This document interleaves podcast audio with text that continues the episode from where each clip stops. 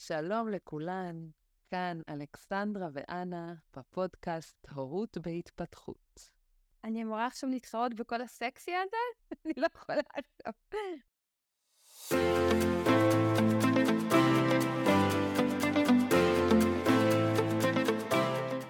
שלום לכולם, שמי אלכסנדרה, ועוד מעט אתם תכירו את אנה, ושתינו החלטנו לעשות את הפודקאסט הזה ביחד. ולפני שאנחנו נספר על עצמנו ונצלול בעצם לנושא של הפודקאסט, רצינו לספר לכם קצת איך בכלל התגלגלנו לייצר אותו.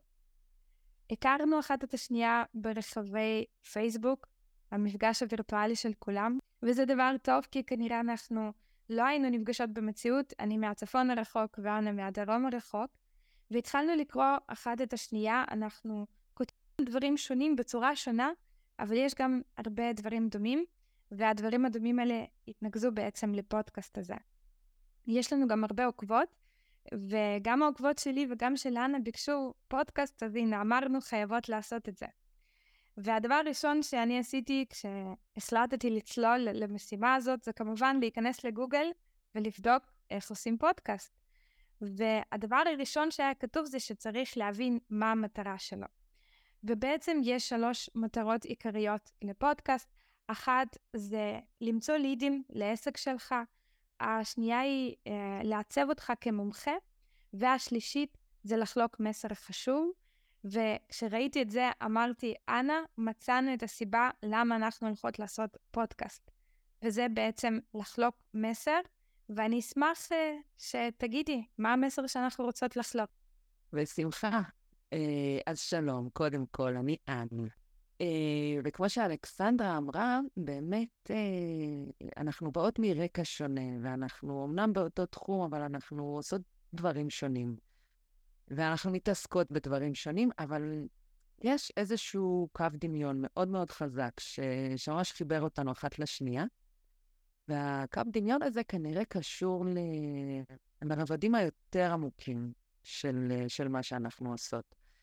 ואני חושבת שהמסר העיקרי ש, שיהווה איזה קו מאחד בין uh, כל הפרקים פה, זה, זאת גישה שהיא, זה מצחיק להגיד, אבל שהיא, שהיא בעד הורים, שהיא בעד אימהות. אמ, יש איזו תנועה, לא תנועה מכוונת, תנועה שקורית באופן טבעי, שאנחנו לא תופסות את עצמנו בדרך כלל כמקורות סמכות. אנחנו מחפשות מישהו או מישהי מוסמכת שיגידו לנו מה לעשות ואיך לעשות, גם בחיים בכלל, ובטח ובטח בהורות. ו- וזה מצחיק להגיד, כי שתינו מתפרנסות מ- מייעוץ ומעזרה לנשים, אבל אני חושבת שהדרך של שתינו היא גם להראות וגם לנסות להוביל למקום הזה שבו את בטוחה בעצמך ואת uh, את יודעת שאת יודעת. כי אנחנו יודעות. יש המון דברים שאנחנו פשוט יודעות. יש לנו היגיון בריא שאנחנו לפעמים שוכחות להשתמש בו. אמ, והרעיון הוא כנראה להוריד קצת את הסמכות ממקורות חיצוניים, ולהחזיר את הסמכות קצת לעצמנו. איך ההגדרה בעיניי? הגדרה מעולה. לדעתי גם מתיישבת מאוד טוב עם החזון שלי. בואי נציג את עצמנו ממש דקה ונצלול לנושא. אז קודם כל, מי אני? ככה קצת להוסיף לי לסמכות שאנחנו רוצות להוריד אחר כך, נכון? מהסמכות החיצונית. אז אני התחלתי את uh, חיי הבוגרים בתור בוגרת טכניון, מהנדסת מערכות מידע. יש לי גם תואר שני באוניברסיטה פתוחה, והיום אני עוסקת בהדרכה בנושאים של הנקה, שינה, ויסות סטרס והורות בגישה היקשרותית. ייסדתי בעצם את החברה הורות מחבקת, ופתחתי בית ספר ראשון בארץ להכשרת יועצות שינה בגישה היקשרותית. ובעיקר, למרות שזה מופיע בסוף, אני אימא לאיתן ולאלה. אני אוהבת קראטה, לשחות, לקרוא ספרים, לחשוב בצורה ביקורתית, והחזון שלי הוא להעצים את ההורים ולתת להם את הכלים שיאפשרו להם להתחבר לילד שלהם בדרך של הורות מודעת, באמצעות החיבור בין הידע לאינטואיציה, מה שיאפשר להם בעצם להחזיר את הסמכות אליהם. עכשיו טוב. מדהים. ממש מדהים. Uh, אני אנה, uh, אימא לשלושה, בשלושה ילדים בחינוך ביתי. Uh, בעברי עבדתי, למדתי ועבדתי באוניברסיטת תל אביב. Uh, יש לי שני תארים, ואת הדוקטורט עזבתי באמצע. Uh, ובעצם כשעזבתי את הדוקטורט ואיך שהדברים התגלגלו, אז נאלצתי להסתכל פנימה ולהבין מה, מה אני כן, מה אני רוצה. והתשובה הייתה לי מאוד מאוד ברורה, וזה אה, להיות סביב התחום של אה, הריון ולידה. וכיום אני דולה לאחר לידה, שזה מקצוע שהוא עוד לא מספיק מוכר בישראל. אני עוזרת לנשים ואימהות אחרי לידה, ובכלל להורים שרוצים לעשות דברים קצת אחרת. אה, והחזון שלנו, אני חושבת שהוא אותו חזון, ו- וזה מה שמחבר בינינו, ב- למרות ה- כל השוני והדרכים השונות. הפרק הזה, הפרק שאיתו אנחנו רוצות לפתוח, ידבר בעצם על תיוגים. אה, שזה נושא שלקח לנו הרבה זמן להבין על מה אנחנו רוצות לדבר בפרק הראשון. מה, מה זה בעצם תיוג, אלכסנדרה? למה אנחנו מתכוונות? למה את מתכוונת שאת אומרת תיוגים? אז קודם כל, יש תיוג שאנחנו מתייגות את עצמנו, אבל נדבר עליו עוד מעט. ויש את התיוג שבעצם כשאנחנו נולדים, כל השאר מתייגים אותנו. ועם הזמן, התיוג הזה של אחרים הופך להיות התיוג שלנו, ואנחנו מצפים מעצמנו להתנהג בצורה מסוימת. אנחנו גם מתייגים כמובן אחרים. אה, זה חלק מאוד בריא אה, בהתפתחות המוח שלנו, כן, אנחנו מתייגים דברים, זה חלק מלמידה, אבל לפעמים זה מאוד מאוד מגביל אותנו. אני אתן ככה דוגמה שעולה לי. אה, אני הייתי, חייתי באחת השכונות הכי צפופות בחיפה, ודיברתי עם אחת האימהות שם ואמרתי לה שזה מאוד מאוד מפריע לי שיש פה צפיפות נוראית, וככה רואים את כל השכנים ממש מהמרפסת למרפסת, ואין פרטיות. ואז היא קצת צחקקה, וראיתי שהיא לא נוח לה, אבל היא עדיין אמרה את זה. היא אמרה, זה מאוד מוזר שזה מה שמפריע לך. ושאלתי, למה? והיא אמרה, כי ציפיתי שמישהי כמוך דווקא תהנה מכל הקומיוניטי הזה. אז אמרתי, אבל, אבל למה? מה זה מישהי כמוני? כן? וכאן נכנס התיוג. אז היא אמרה, מישהי היפית כמוך, בגלל שהילדים שלי לא היו עד גיל שלוש בגן, ואני מניקה למרחקים, אז כנראה זה אומר שאני רוצה לחיות בקומיוניטי שכולם מסתכלים לי לתוך חלון uh, ורואים את מה שאני עושה. Uh, או לדוגמה, העובדה שאני בכלל בחרתי ללמוד בטכניון. זה נשמע כמו בחירה, נכון? עבדתי קשה להתקבל, זה דורש uh, המון עבודה, אבל אני בעצם ידעתי, חשבתי שאני יודעת, כן? שאני רוצה ללמוד בטכניון, מכיוון שאני באה ממשפחת מהנדסים, ואנה, את זוכרת מהם שלושת המקצועות המקובלים ברוסיה שכל uh, ילד טוב צריך לעסוק בהם? בוודאי, ואין מלבדם. זה או שאתה מורה, או שאתה רופא, או שאתה מהנדס. בדיוק. אז אני הגעתי ממשפחת מהנדסים, ולכן כבר בכיתה ה' אני ידעתי שאני מהנדסת. עכשיו, המקום הכי טוב ללמוד זה טכניון, אז אני חייבת ללמוד בטכניון. ואחר כך, אחרי הלידה, ובכלל, לאורך כל החיים, אני תמיד הסתכלתי על התיוג הזה, מה זה בעצם להיות מהנדסת, מה זה מביא איתו, אוקיי? ולא יכולתי לפתוח את הראש בכלל לאפשרויות אחרות, אני לא ידעתי שזה בכלל קיים. אמ, וזה ממש מעצב את התפיסה שלנו, וזה גם נשאר בתודעה, גם אחרי שהאנשים האלה שעיצבו את התודעה שלנו, נעלמו מהחיים שלנו או שינו את התיוג שלהם עלינו. נכון. אני חושבת שאת בעצם הבאת פה שתי דברים. קודם כל, יש לנו את, ה... את התיוגים החברתיים. גם אנחנו עושות, גם uh, אנחנו נעשות, uh, במובן של עושים את זה עלינו.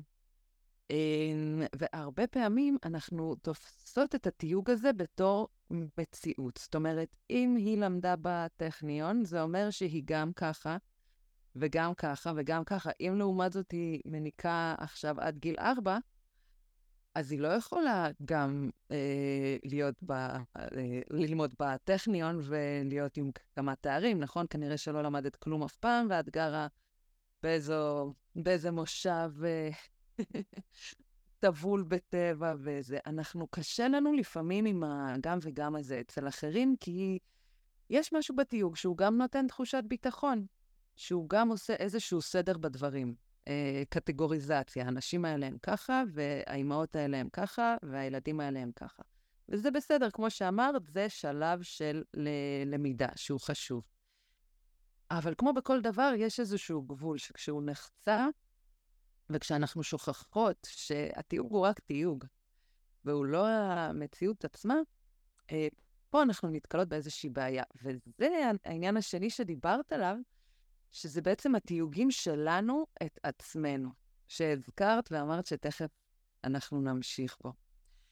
והתיוגים שלנו את עצמנו, הם מעוררים קודם כל איזושהי ציפייה שאנחנו מצפות מעצמנו, שבה אנחנו תופסות את עצמנו בתור ככה. אני ככה. אני רוצה לחלוק איתך משהו שקראתי בספר, אדם נפגש עם עצמו, שמדבר בדיוק על זה, על התיוגים, הוא קורא לזה בעצם הקלטות שיש לנו במוח. אמ, וכאשר משתלטות הקלטות אלה, אנו הופכים להיות הדוברים הפסיביים שלהם.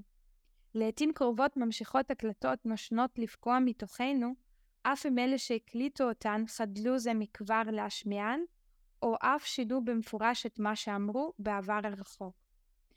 אם ככה לתת דוגמה שבאמת מאוד כואבת לי, אני אישית מאוד מתחברת אליה, למשל צעיר משמיע מחמאה לחברתו, אני אוהב אותך בשמלה זו, אך היא אינה שומעת את חיבתו, כי עקב רגישותה העמוקה לביקורת, שומעת היא באוזניה הפנימיות כי נאמר לה שהיא אהובה רק הערב בשל שמלה מיוחדת זו. או יכולה הנפש לזעוק, יש בי חום לתת לאנשים, אולם גוברת עליה הקלטה ישנה מפי ההורה. את אגואיסטית ואינך נותנת כלום לאחרים. ואם לתת דוגמה מההורות, אז לדוגמה ההורה יכול להפוך מביקורתי לתומך, אבל הקול החדש מתקשה לגבור על ההקלטה המקורית. אוי, זה נורא עצוב, אבל אנחנו, אנחנו ניתן גם נקודות אופטימיות בהמשך. Uh, ואני חושבת שכל אחת יכולה להתחבר לדברים האלה, כי לכולנו יש את הקולות האלה, נכון? פתאום אנחנו רוצות לעשות משהו, או לעשות משהו שאולי לא אופייני לנו, ועולה בנו הקול של האחות שלנו, של החברה הרעה מהיסודי, של המורה, של אימא, של... לא חשוב של מי. ש... איך אומרים? מוריד לך. אם, אם לומר בפשטות.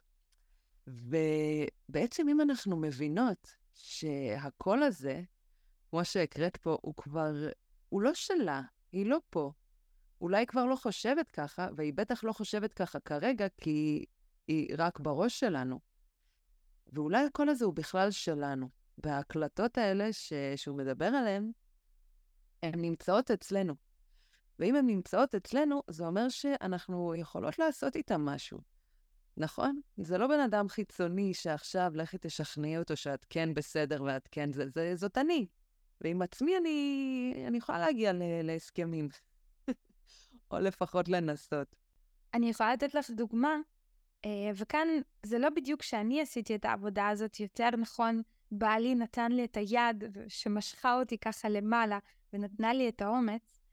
אז אה, כאמור, אני הייתי, הייתי צריכה להיות מאוד הישגית, אגב, בתחום מאוד ספציפי, כן, בתחום הלימודים, אה, ועשיתי את התארים שלי ועבדתי בהייטק ויצאתי לחופשת לידה של חצי שנה, כי זה מה שהיה מקובל. כן? זה מה שהיה מקובל בחברה שלי, לא כי חשבתי שזה טוב לי או לתינוקת שלי. אה, זה לא שבעה חודשים, זה לא חמישה, זה לא שלושה, זה חצי שנה, כי זה מה שנותנים. ואז בגיל ארבעה חודשים, אני פתאום הבנתי שלמרות שאני מאוד אוהבת את מקום העבודה שלי, תקשיבי, אני הייתי בחודש תשיעי, ואני קיבלתי אה, איזושהי מתנה, בונוס, למרות שיצאתי לחופשת לידה, וזה בונוס תכלס לעודד עבודה, לא היה שום סיבה לתת לי אותו, והיו מספר עובדים שקיבלו אותו, וזה לא היה בונוס כללי. אה, אז זה היה מקום עבודה שהעריך אותי, ואני הערכתי אותם, ממש נהניתי שם, ועדיין המחשבה הזאת שאני אצטרך עכשיו לעזוב את אלה לתשע, עשר שעות כל יום, זה גרם לי לחרדות רבות. אבל בגלל הקול הזה, אני מהנדסת, אני צריכה לעבוד בהייטק, זה מה שאני צריכה לעבוד. חס וחלילה, אני פתאום אתן את המקום הזה של מפרנס עיקרי לבעלי, אני חייבת להיות עצמאית במושגים של כסף. אמ, אני לא ידעתי מה לעשות. אני הפסקתי לישון בלילה, נכון? מתלוננים שהילדים לא נותנים לישון? אז לא, הבת שלי דווקא ישנה בסדר. אני זאת שלא יכולתי לישון, ההתנהגות שלי השתנתה. אני לא אקרא לזה דיכאון, זו מילה מאוד עמוקה, אבל באמת שהייתי בחרדות רבות. וכשבעלי אמר לי, מה דעתך שנעשה תקציב, נבדוק, אולי אפשר להישאר תשעה חודשים בבית. ואני, איך שהוא אמר את זה, אני פשוט אמרתי, רגע, אני רואה פה איזשהו אור. זה אפשרי בכלל? איך, איך אני יכולה להיות בבית? מה, אני אהיה עקרת בית? אבל רגע, זה מה שאני רוצה? וזה היה כל כך קשוח, ולפחות הוא נתן לי את הפתח הזה, והמחשבה שלי התרחבה, וקצת יצאתי מהתיוג, ופתאום הרגשתי שלמות. איזה, איזה סיפור יפה. אני חושבת שהאימהות בהקשר הזה, היא נותנת, היא יכולה לתת בכל אופן. אמ, איזושהי בחינה מחדש, כי הריון, לידה, בטח ההריון והלידה הראשונים, הם טורפים את כל הקלפים. כאילו, יש פה הזדמנות רגע לעשות חישוב מסלול מחדש והכל. ותיוגים בכלל, כמו שאמרת, שפתאום בעלך נתן לך uh, פתח עם הדברים שהוא אמר, אז אם מסתכלים על זה הפוך, התיוג הוא מאוד מאוד סוגר אותנו. הוא מאוד סוגר אותנו בתבנית מסוימת, הדעה שלנו על עצמנו. והדעה הזאת שאנחנו באמת כאלה, אנחנו אך ורק כאלה. וזה מה שאנחנו באמת באמת רוצות, בלי לשאול ימינה-שמאלה, אה, האם זה באמת והאם זה עדיין רלוונטי. אמ, והדבר השני שתיוג מאוד מאוד מתאפיין בו, זה שהוא מאוד מקשה על נוכחות. כי בעצם כל הסיטואציה, וזה הכל לפי איזושהי סכמה בנויה מראש, שבה את אמורה להגיב ככה. מה זה את? אני. אני אמורה להגיב ככה. אני אמורה להתנהג ככה, כי אני כזאת. אני אמורה להיות אימא כזאת, נכון? אני אמורה לנהוג כך וכך בסיטואציה כזאת וכזאת. ואנחנו לא יכולות להיות נוכחות ב... בשום סיטואציה אם אנחנו, אם אנחנו בעצם בציפייה הזאת של איך מתנהגים, ואנחנו לא יכולות להיות בסיטואציה עצמה אם אנחנו מבחוץ. ואני חושבת שכל עוד אין ילדים, זה יכול להקשות אולי על החיים, אבל זה יכול גם לא להיות כל כך בולט. אבל כשיש ילדים, האי-נוכחות הזאת היא פתאום הופכת להיות מאוד מאוד מורגשת, והיא גם מאוד מאוד מקשה. כמה שזה נשמע אבסורד, נכון? שלהיות נוכחת זה קשה, ו... אבל זה בדיוק הפוך. זה, זה אחד מה... אני חושבת שאחת מהטעויות שלנו אה, בהורות במערב. יש לי שני סיפורים על נוכחות. אה, אני רוצה לספר את הראשון דווקא בגלל שאנחנו מדברות, שאת בחינוך ביתי, ואני מייעצת על הנקה לאנשים, אז אני רוצה להראות דווקא סיפור הפוך. על אימא שהתיוג שלה לאימהות היה שהיא חייבת להיות בבית כמה שנים ראשונות, והיא חייבת הנקה מלאה. ואני הגעתי אליה בעצם אה, בייעוץ, הייתה לה בעיה, היא לא יכלה לייצר חלב, זה אירוע, הוא לא נדיר, אבל בוא נגיד ככה, יש מיעוט נשים שבאמת לא מסוגלות אה, לייצר כמעט בכלל חלב, ולצערי היא נפלה בסטטיסטיקה הזאת. ומצאתי אימא שהיא גם בסטרס אחרי לידה, הייתה לה לידה קשה. היא מנותקת לחלוטין מהתינוק שלה, היא לא נמצאת, היא לא נוכחת איתו. כל מה שעובר לה בראש זה איך לייצר חלב, איך לייצר חלב, והיה שם איזשהו פרדוקס, כי הוא כל הזמן עליה, עליה, היא עשתה לפי הספר את כל מה שצריך, את יודעת, אור אל אור, וכל הזמן להעניק אותו שעות על גבי שעות, לא היה אכפת לה, אבל היא לא הייתה נוכחת. ו... למרות שזה נשמע אולי לא התפקיד שלי, אבל התפקיד שלי היה שם בעצם לספר לה בצער רב וברגישות שהיא לא תוכל להנהיג בדרך שבה היא רצתה. אגב, אה, היא בסוף בחרה אה, להעניק תמ"ל, היא הביאה לו תמ"ל בצינורית, אז בעצם הוא המשיך לנהוג תמ"ל. אמ, וכשהיא הגיעה להבנה שהאימהות הזאת היא לא מוגדרת בצורה קשיחה, וכל התיוגים של מה אימא צריכה להיות. כשהיא עזבה את זה, היא אמרה לי פתאום, את יודעת, היא כתבה לי הודעה, זה היה מאוד מרגש, היא כתבה לי, את יודעת, אני שוכבת פה איתו, ופעם ראשונה שאני שמתי לב שהוא מסתכל עליי, והסתכלתי עליו חזרה. וזה היה כל כך מוזר, כי שוב, הוא היה ל-24-7, אבל פתאום היא עצרה ובאמת הייתה נוכחת. די שם. ואיזה סיפור יפה. אה, כן, כי אולי היא לא יכלה להנהיג כמו שהיא רצתה, אבל היא הייתה אימא והיא הייתה נוכחת, וזה היה מדהים. ועל הנוכחות, בואי נספר את הפאשלה שלי. אז uh, כמו שאת יודעת, יש לי, אני רגישה מאוד, וכחלק מזה יש את הצורך הזה בשליטה ותכנון וסדר, ובגלל זה כולם אומרים, וואו, איך את מסודרת, יש לך 50 אלף תוכניות לחופש הגדול. אז אני ככה כותבת לעצמי תוכנית של מה אני אעשה עם הילדים, ומגגלת כל מיני מקומות ופעילויות. ובזמן הזה איתן היה בערך בן שנתיים, בא ומתחיל להציק לי. הוא, את יודעת, לוקח לי את היד, דוחף את העכבר, אימא, אימא, אימא. ואני אומרת לו, עצור, חכה, חמש דקות, תן לי להשלים, זה משהו מגניב בשבילכם, טה-טה-טה.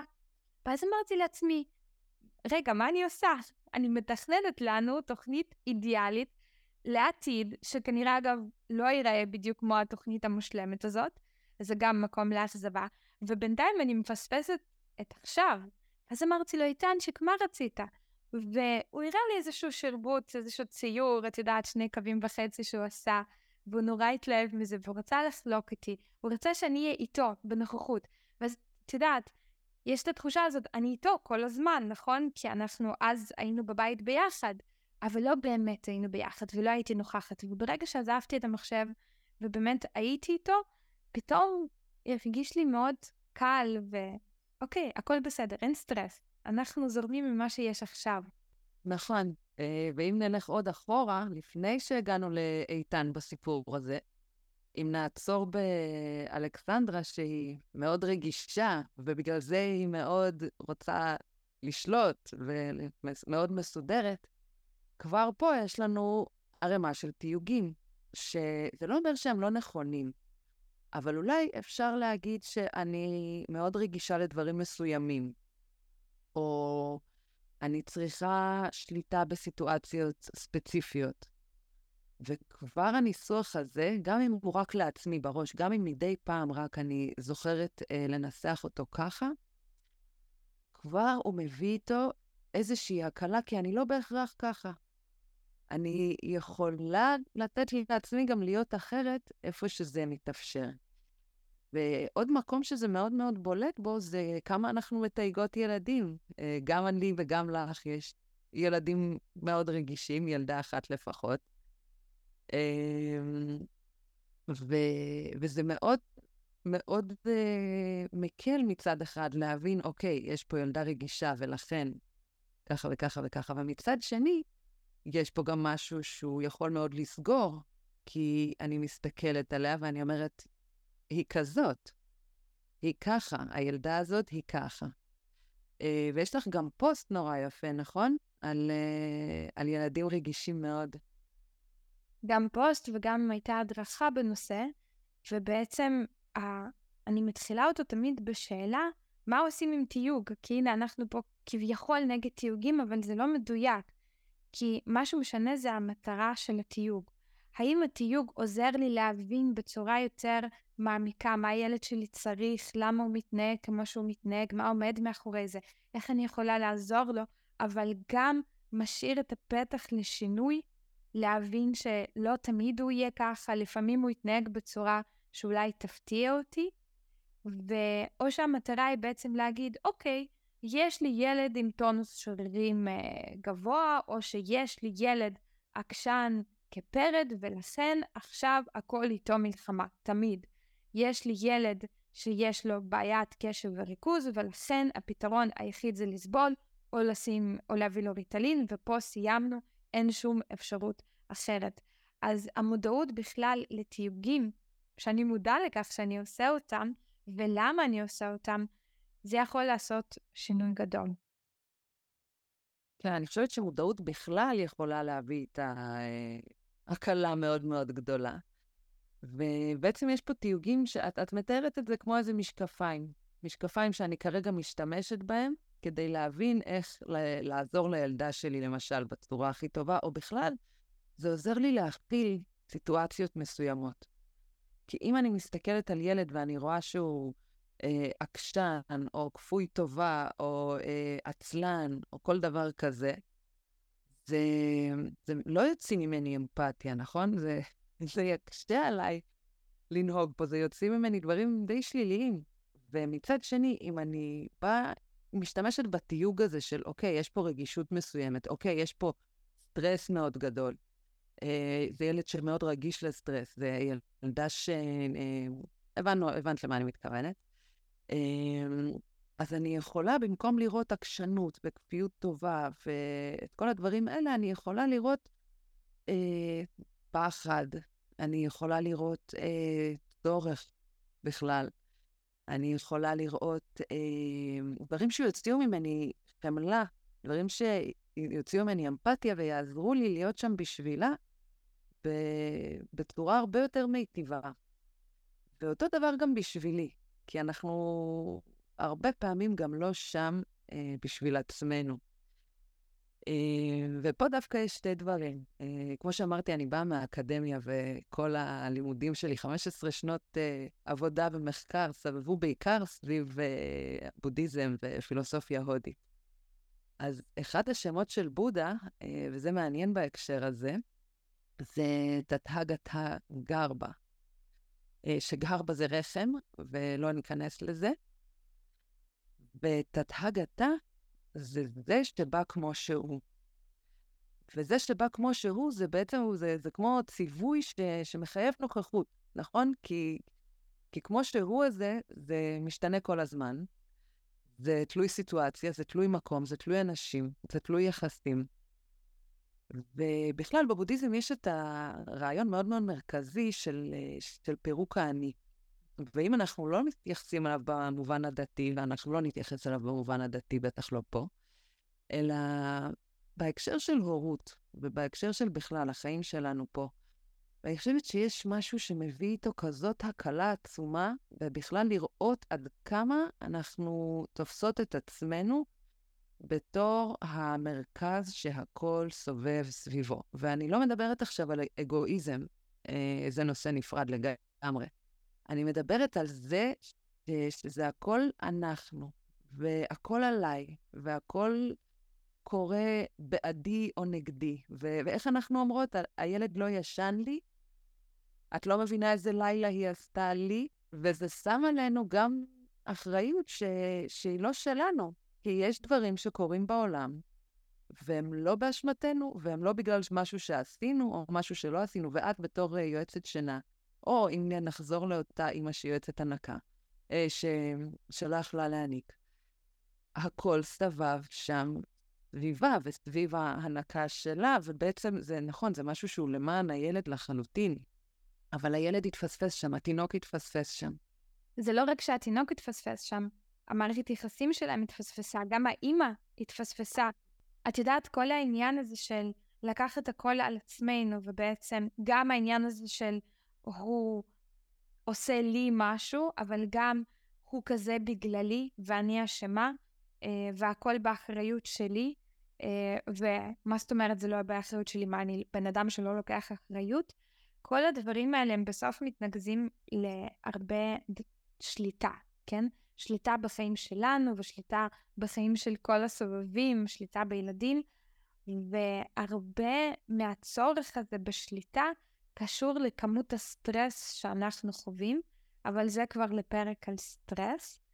ובעצם, אם אנחנו נעצור שנייה, ואנחנו נתחיל להבין איזה תיוגים עוצרים אותנו, ואיך הם מגדירים אותנו, ואיך הם מפריעים לנו להתקדם ולהגיע לאיזושהי שלווה, אז זה יהיה כבר צעד משמעותי. נכון? אני רוצה משהו, הלב שלי רוצה משהו, המוח שלי אומר לא. אבל למה הוא אומר לא? מה המחסום? לפעמים זה לא יהיה תיוג, לפעמים זה מחסום אמיתי, נכון? אה, אני חושבת שעצם האפשרות לעצור רגע, ובכלל לראות שיש פה דיסוננס בין הלב למוח, או בין uh, כל דבר אחר לכל דבר אחר, זה לא כל כך משנה איך נקרא להם. אבל זה כבר הרבה מאוד. נכון? קודם כל, לא חייבים ישר לעשות משהו עם הדיסוננס הזה. בואו קודם בכלל נבין שהוא קיים. באיזה סיטואציה הוא קיים, למה הוא קיים, ו... וכבר העצירה הזאת, היא מביאה איתה הרבה מאוד טוב, ויכולה מאוד מאוד להיטיב איתנו, בתור אה, הורים ובתור בני אדם בכלל. אה, אז אולי ניקח את זה בתור אה, הזדמנות לעצור רגע, אה, בנימה חיובית זאת. נעצור רגע ונהיה נוכחות עם עצמנו. גם אם זה לכמה דקות, גם אם זה לכמה שניות, אה, זאת כבר התחלה טובה. ואנחנו ניפגש בפרקים הבאים. תצטרפו אלינו, אנחנו נדבר על סטרס ועל הגישה ההתנהגותית, וכמובן על הגישה ההיקשרותית ועל אלף ואחת דברים שקשורים להורות, אבל לא רק. להתראות. להתראות.